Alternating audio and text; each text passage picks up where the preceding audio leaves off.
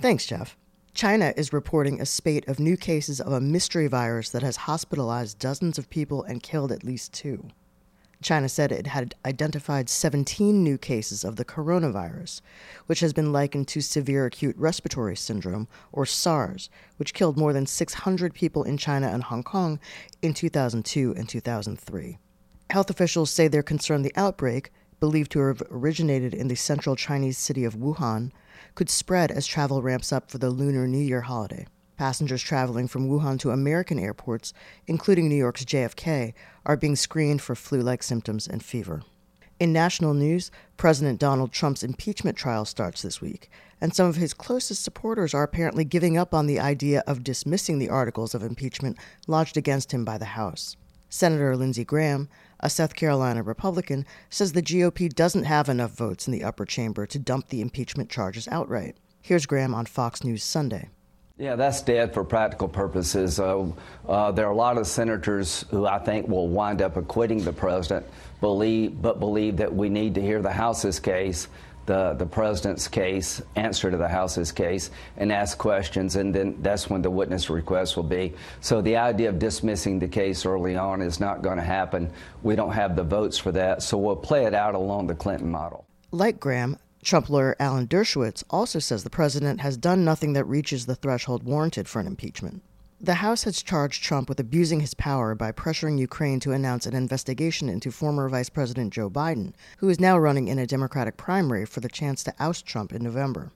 Trump has said he had nothing less than a, quote, perfect phone call with Ukraine's president.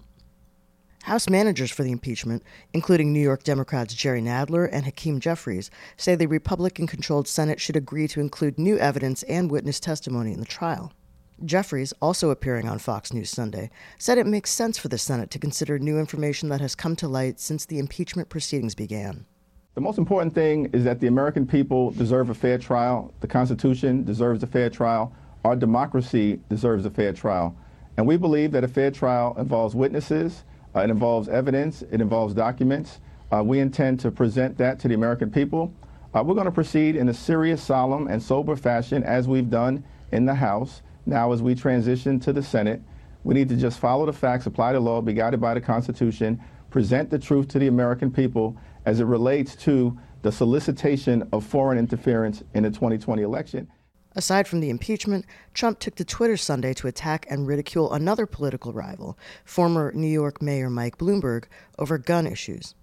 The president tweeted, quote, "Now mini Mike Bloomberg is critical of Jack Wilson, who saved perhaps hundreds of people in a church because he was carrying a gun and knew how to use it. Jack quickly killed the shooter, who was beginning a rampage. Mini is against the second A. His ads are fake, just like him." Trump's comments follow an editorial in the Wall Street Journal, which called Bloomberg out for remarks he made about a Texas church shooting.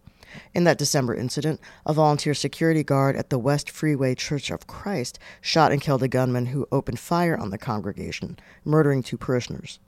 During a campaign stop in Alabama, Bloomberg was quoted as saying he didn't know all the facts of the church case, but, quote, "It's the job of law enforcement to have guns and to decide when to shoot. You just do not want the average citizen carrying a gun in a crowded place." Bloomberg, a longtime advocate for gun control, recently accused Trump of, quote, "complete surrender to the gun lobby." Trump's broadside against Bloomberg comes ahead of a major gun rights rally that has officials on high alert in Virginia. That rally is scheduled for Monday. And in local news, police are asking for help in finding a man accused of dragging a 27-year-old woman into an alley in Queens and raping her. The assault took place at about 4 a.m. Saturday as the woman walked on Jamaica Avenue near 163rd Street, the Daily News reported. Meanwhile, New Yorkers will honor the legacy of Dr. Martin Luther King Jr. with a wide array of events on Monday, including the 34th annual tribute to the civil rights leader at the Brooklyn Academy of Music and a special exhibition at the Museum of the City of New York. Government offices and public schools will close in observance of the holiday.